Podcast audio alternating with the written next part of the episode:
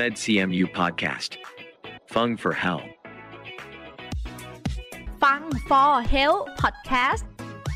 รายการที่จะมาพูดคุยเรื่องราวของสุขภาพ และแบ่งปันประสบการณ์จากแพทย์ผู้เชี่ยวชาญ ในสาขาต่างๆ ของคณะแพทยศาสตร์ มหาวิทยาลัยเชียงใหม่ เพราะสุขภาพที่ดีเริ่มได้จากตัวเรา สวัสดีปีใหม่ค่ะ คุณผู้ฟังทุกท่าน ขอต้อนรับทุกท่านเข้าสู่ฟัง For Health Podcast รายการที่จะมาพูดคุยเรื่องราวของสุขภาพนะคะ แล้วก็แบ่งปันประสบการณ์จากแพทย์เฉพาะทางในสาขาต่างๆ ของคณะแพทยศาสตร์ มหาวิทยาลัยเชียงใหม่ค่ะ อยู่กับดิฉัน ฟ้าธัญลักษณ์สดสวย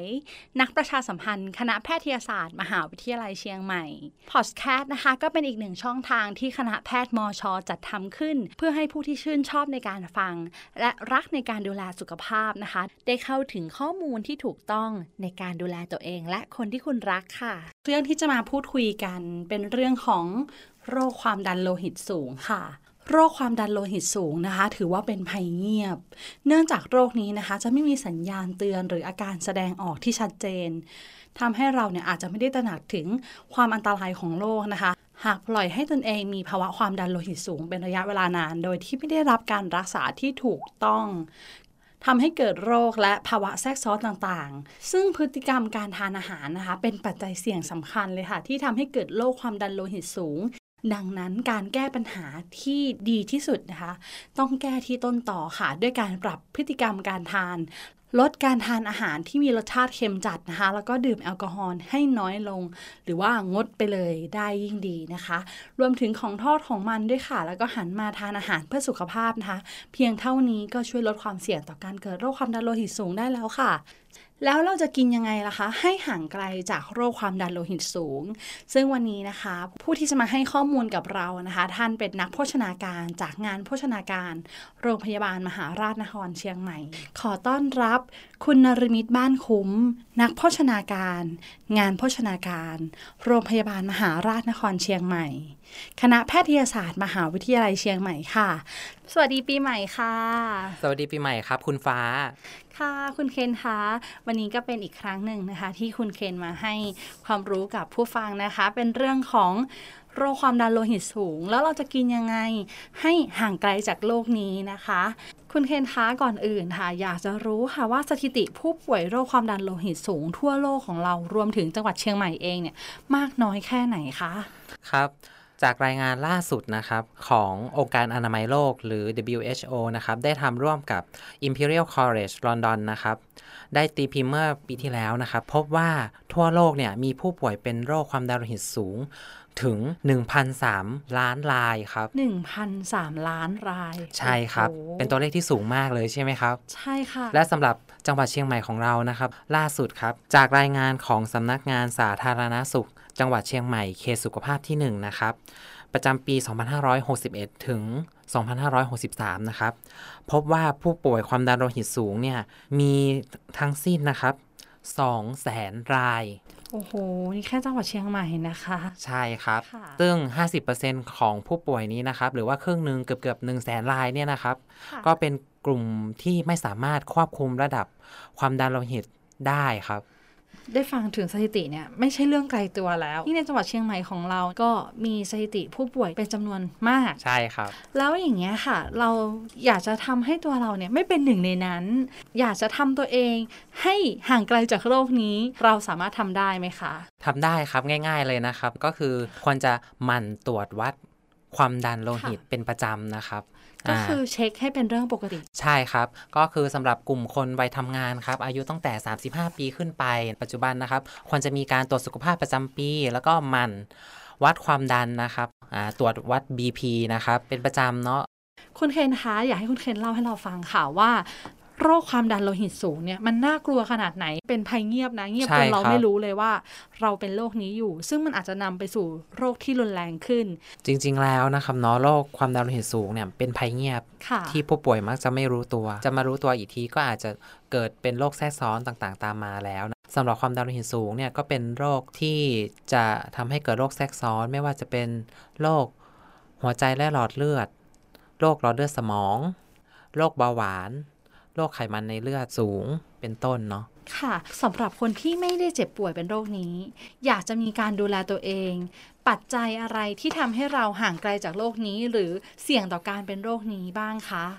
ปัจจัยหรือพฤติกรรมความเสี่ยงที่ทำให้เกิดโรคความดันโลหิตสูงได้นะครับ ก็จะแบ่งออกเป็น 2 กลุ่มนะครับ ค่ะ กลุ่มหนึ่งก็คือปัจจัยที่เราไม่สามารถแก้ไขหรือว่าปรับเปลี่ยนได้ นั่นก็คืออายุที่เพิ่มมากขึ้น ค่ะ 2 ก็คือกรรมพันธุ์ อืม จีเนติกนะครับ ส่วนพฤติกรรมการใช้ชีวิตที่เราสามารถควบคุมหรือว่าปรับเปลี่ยนได้ ค่ ก็จะเริ่มตั้งแต่การใช้ชีวิตนะครับเนาะ ค่ะ อ่าในประจำวันเนาะรวมไปถึงการสูบบุหรี่นะครับ ค่ะ ภาวะความเครียด ค่ะ จิตใจอารมณ์นะครับ การบริโภคเครื่องดื่มที่มีแอลกอฮอล์นะครับ รวมไปถึงน้ำหนักตัวเกินหรือว่าโรคอ้วนนะครับ ก็ล้วนแต่เป็นพฤติกรรมเสี่ยงทั้งนั้น ใช่ เลย ใช่ นะะ ครับ ค่ะ ซึ่งวันนี้ที่เราจะมาพูดคุยกั ใช่ นนะคะ เราเชิญนักโภชนาการมาพูดโฟกัสเลยก็คือเรื่องของการรับประทานอาหารนั่นเองนะคะ แล้วการรับประทานอาหารแบบไหนคะที่เหมาะสมทำให้เราห่างไกลจากโรคความดันโลหิตสูงค่ะ ครับ จริงๆแล้วครับ หลักการของการรับประทานอาหารสำหรับคนที่ยังไม่เป็นโรคความดันโลหิตสูงนะครับ ก็จะต้องย้อนกลับมาเลยก็คือ การบริโภคอาหารตามหลักธงโภชนาการนั่นเองครับ ซึ่งเราเคยได้พูด พูดคุยกันในรายการ พูดคุยกันในรายการ ค่ะ ครั้งก่อนมาแล้ว ค่ะ นะครับรวมไปถึงหลักการบริโภคอาหาร 211 ก็คือการบริโภคอาหารจานอาหารเพื่อสุขภาพนะครับ 9 นิ้วนะครับ แบ่งจานอาหารออกเป็น 4 ส่วนเท่าๆกันนะครับ โดยที่ 2 ส่วนจะต้องเป็นผักใบสีต่างๆนะครับ แล้วก็1ส่วน4ของจานก็เป็นข้าวกล้องข้าวซ้อมมือข้าวไรซ์เบอร์รี่เป็นต้น แล้วก็ส่วนสุดท้ายของจานนะครับ ก็จะเป็นโปรตีนคุณภาพดีไขมันต่ำอย่างเช่นเนื้อปลาไข่ขาวอกไก่เป็นต้นนะครับ เพียงทานตามหลักของโภชนาการนะคะ ก็ห่างไกลจากโรคนี้แน่นอน ครับ ค่ะ แล้วถ้าพูดถึงสำหรับผู้ป่วยที่เป็นโรคความดันโลหิตสูงแล้วควรรับประทานแบบไหนคะ ครับจริงๆแล้วนะครับการรับประทานอาหารเนาะรูปแบบของการรับประทานอาหาร เพื่อควบคุมโรคความดันโลหิตสูงนะครับ ทุกคนอาจจะเคยได้ยินผ่านหูมาว่า dash diet Dash Diet เป็นยังไงบ้างคะ อ่า dash diet นะครับก็เป็นตัวย่อนะครับ ค่ะ มาจากคำว่าตัว D dog พิมพ์ใหญ่นะครับ ค่ะ ถัดมาก็เป็นตัว A แล้วก็ตัว S สิงคโปร์แล้วก็ H ฮ่องกงครับ dash ค่ะ diet นะครับ ซึ่งก็ย่อมาจาก dietary approaches stop to hypertension แปลเป็นไทยง่ายๆเลยก็คือแนวทางการบริโภคอาหาร เพื่อควบคุมโรคความดันโลหิตสูงนะครับ อ่า ค่ะ แนวทางการบริโภคเป็นยังไงบ้างคะ จริงๆ แล้วการบริโภค dash diet นะครับ ก็คือจะต้องรับประทานอาหารในรูปของ high fiber รูปแบบที่มีกากใยสูง ค่ะ อ่าซึ่งถ้าดูตามหลักธงโภชนาการที่เคยคุยกันไปแล้วนะครับเนาะเราควรจะต้องบริโภคผักและผลไม้ โดยที่เน้นในเรื่องของผักใบนะครับ ค่ะ ให้ได้วันละ 6-8 ส่วนต่อวันนะครับ แล้วควรหลีกเลี่ยงอาหารประเภทไหนคะ สำหรับกลุ่มอาหารที่จะต้องหลีกเลี่ยงในกลุ่มของผู้ป่วยโรคความดันโลหิตสูง ก็คือกลุ่มอาหารที่มีโซเดียม เกลือโซเดียมแฝง ค่ะ นะครับ ซึ่งกลุ่มอาหารพวกนี้นะครับ หลักๆเลยแน่นอนครับ มันก็จะอยู่ในอาหารที่มาจากเครื่องปรุงรส มีการปรุงรสจัดนะครับ ค่ะ สำหรับคนไข้หรือว่าผู้ป่วยโรคความดันโลหิตสูงเนี่ยที่ควรหลีกเลี่ยงเลยเนาะหลักๆก็จะเป็นพวกเกลือแกง ถ้าตามหลักของธงโภชนาการนะครับ ที่เราเคยกล่าวกันไว้ว่าวันหนึ่งเนี่ยเราจะบริโภคโซเดียมนะครับไม่ควรจะเกิน 2,000 มิลลิกรัมต่อวันใช่ไหมครับ ค่ะ แต่สำหรับผู้ป่วยแล้วเนี่ยคุณหมอจะจำกัดให้ ค่ะ น้อยกว่านั้นก็คือไม่เกินวันละ 1,500 มิลลิกรัม น้อยลงกว่า ใช่แล้ว คนปกติ ใช่ นะะ ครับ หรือว่าคนที่มีความดันโลหิตสูงอยู่มาก ๆ เนี่ย ค่ะ อาจจะต้องจำกัดน้อยลงไปอีกนะครับ คุณฟ้า ค่ อาจจะถึง 1,000 หรือ 500 มิลลิกรัม ก็ลดลง ใช่แล้ว ตามความ รุนแรงของโรค นแงะ ใช่ครับ ค่ะ พอฟังแบบนี้นะคะ 2,000 มิลลิกรัมเนี่ยฟังดูอู้ตั้งเยอะนะไม่ถึงหรอก แต่จริง ๆ แล้วนะค เป็ รับ นยัง เนาะ ไงบ้าง อ่า เกิ แต่ นแน่เลย เกินแน่นอน ค่ะ ครับเนาะก็คือจริง ๆ แล้วนะครับ ในเกลือแกงเกลือป่นทั่วไปนะครับ ค่ะ เนาะหนึ่งช้อนชา ก็จะมีปริมาณโซเดียมอยู่ 2,000 ถึง 2,400 มิลลิกรัมละ โอ้เกินแล้ว ใช่แล้ว ค่ะ ดังนั้นเอาง่ายๆเลยนะครับสำหรับผู้ป่วยเนี่ย ก็ไม่ควรจะเติมเกลือแกงเพิ่ม ค่ะ ในจานอาหารของตนเอง ต้องระวังเลย ใช่ ต้องใช้คำว่างดหรือว่าหลีกเลี่ยงไปเลยนะครับ ค่ะ รวมไปถึงเครื่องปรุงรสนะครับ โดยเฉพาะน้ำปลา ค่ะ อ่าน้ำปลาเนี่ยคุณฟ้าถ้าคิดง่าย ๆเลยนะครับ ก็คือน้ำปลา 1 ช้อนโต๊ะ ค่ะ หรือ 3 ช้อนชา ค่ะ ก็จะมีปริมาณโซเดียมอยู่ 2,000 มิลลิกรัมเช่นกัน เพราะฉะนั้นวันหนึ่งเราทานได้อย่างคนปกติที่ไม่ป่วยเลยนะคะหนึ่งช้อนโต๊ะ ต่อวัเหมาะนสมแล้ว ใช่ โอ้แล้วสำหรับผู้ป่วยที่มีความรุนแรงของโรคก็ลดลงตาม ลด ระดับนี้อีก ถูกต้องครับ อาจจะทานน้ำปลาได้แค่1ส่วน4ช้อนโต๊ะต่อวัน ค่ะ ดังนั้นก็เลยไม่แปลกเลยนะครับสำหรับผู้ป่วยความดันโลหิตสูง ค่ะ ที่มานอนพักรักษาตัวอยู่ในโรงพยาบาล ถ้าสังเกตในใบคำสั่งอาหาร ค่ะ หรือว่าบัตรอาหาร diet order ของตัวเองนะครับเนอนในถาดอาหาร ถ้าเขียนคำว่า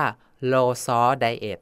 แน่นอน รสชาติของอาหาร จะเป็นยังไงครับคุณฟ้าคิดว่า จืดๆเลย ถูกต้อง ะ ครับ อาจจะไม่ถูกปากเนาะ อืมเพราะว่าเราถูกจำกัดด้วยของรสชาติแล้วก็ระวังในเรื่องโซเดียม ถูกต้องครับคุณฟ้า รสเค็มนี่คือตัดออกไปได้เลย ถูกต้อง ค่ะ ตอนนี้ค่ะผู้ฟังที่เป็นผู้ป่วยนะคะ ผู้ป่วยโรคความดันโลหิตสูง เราอาจจะเป็นในช่วงของระยะเริ่มต้นนะคะ ยังไม่ได้มีความรุนแรงของโรค ครับ ตรงนี้สามารถปรับเปลี่ยนพฤติกรรมของตัวเองได้นะคะ แล้วก็เชื่อว่า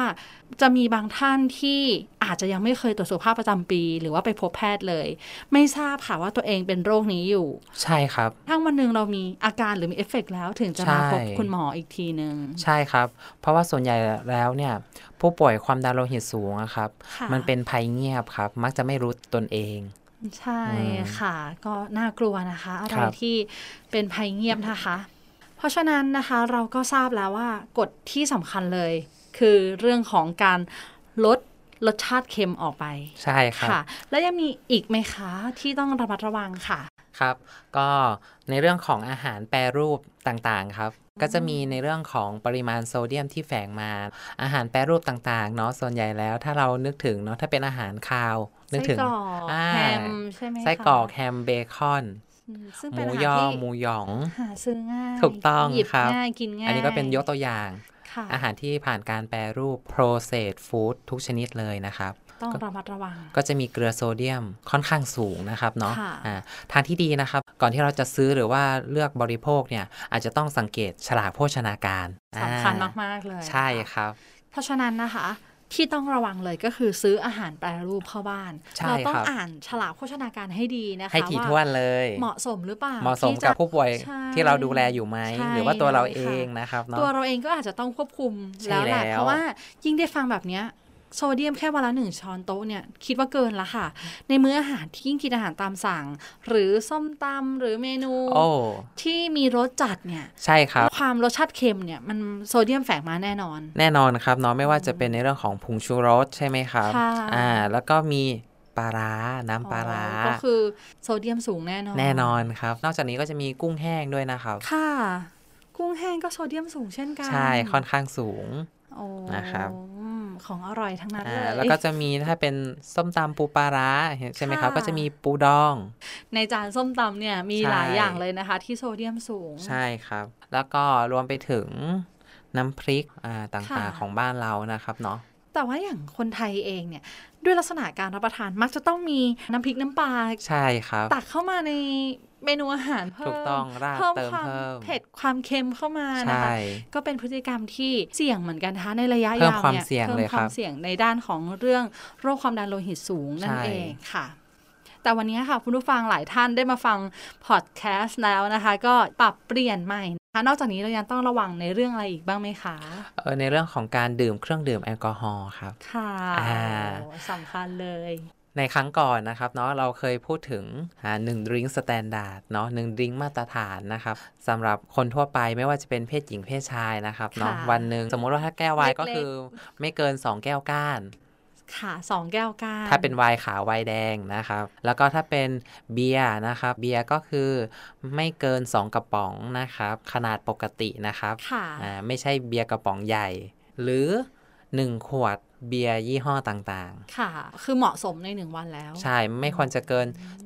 700มิลลิลิตร ต่อวัน ใช่ครับ แล้วก็ถ้าเป็นวิสกี้เหล้าขาวเหล้าแดงนะครับ ค่ะ ไม่ควรจะเกิน 1 ขวดยาคูหรือ 80ถึง90 มิลลิลิตรต่อวัน พอพูดถึงขวดยาคูลแล้วนึกออกเลยค่ะ นึกภาพชัดเจน ปริมาณ เห็นภาพเลยเนาะ นิดๆเองนะคะ นี่คือคนปกติทั่วไปที่ไม่ใช่ผู้ป่วยนะ ครับ แต่ ใช่ ถ้างดได้ก็ดีกว่า ใช่สำหรับผู้ป่วยแล้วอ่ะอาจจะต้องลดปริมาณลงไป ผู้ป่วย จากนั้นอีก ผู้ ครับ ป่วยเนี่ยคือ ถ้าขึ้นว่าเป็นผู้ป่วยความดันโลหิต ก็คื สู อง แล้ว ผู้ป่วยที่รับประทานยา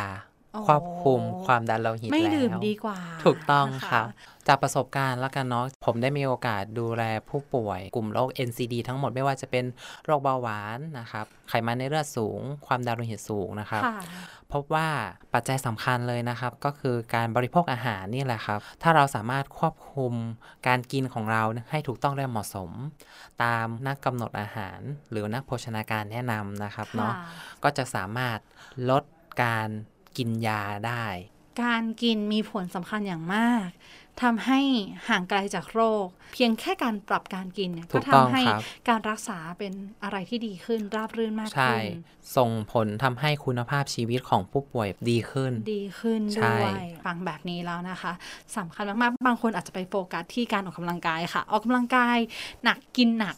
แต่เนี่ยพอได้คุยในมุมของนักโภชนาการนะ ครั คะ บ มุมมองนักโภชนาการคุณเคนก็มาย้ำให้พวกเราฟังว่า การกินนี่แหละสำคัญ เพราะในหนึ่งวันเนาะเรากินตั้งสามมื้อ